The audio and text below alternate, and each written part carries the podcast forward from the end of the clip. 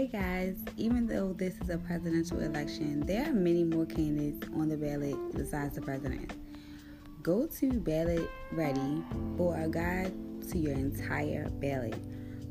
From there, you can compare candidates based on stances on issues, biography, or endorsements, and then save your choices to use when you vote by mail or in the voting booth.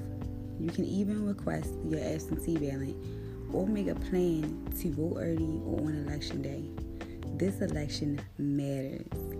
Make sure you have a plan to vote and vote informed. This year, with changes to polling places and vote by mail laws as a result of COVID, it's more important than ever to have a plan to vote.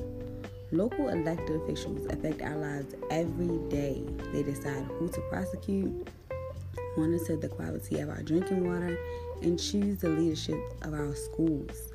30% of voters take the time to vote, and then some leave part of their ballot blank. This is a missed opportunity to choose the leaders of our communities. It's okay if you're unfamiliar with some of the more local positions.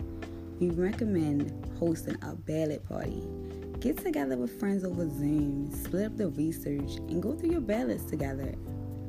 Go to ballotready.org.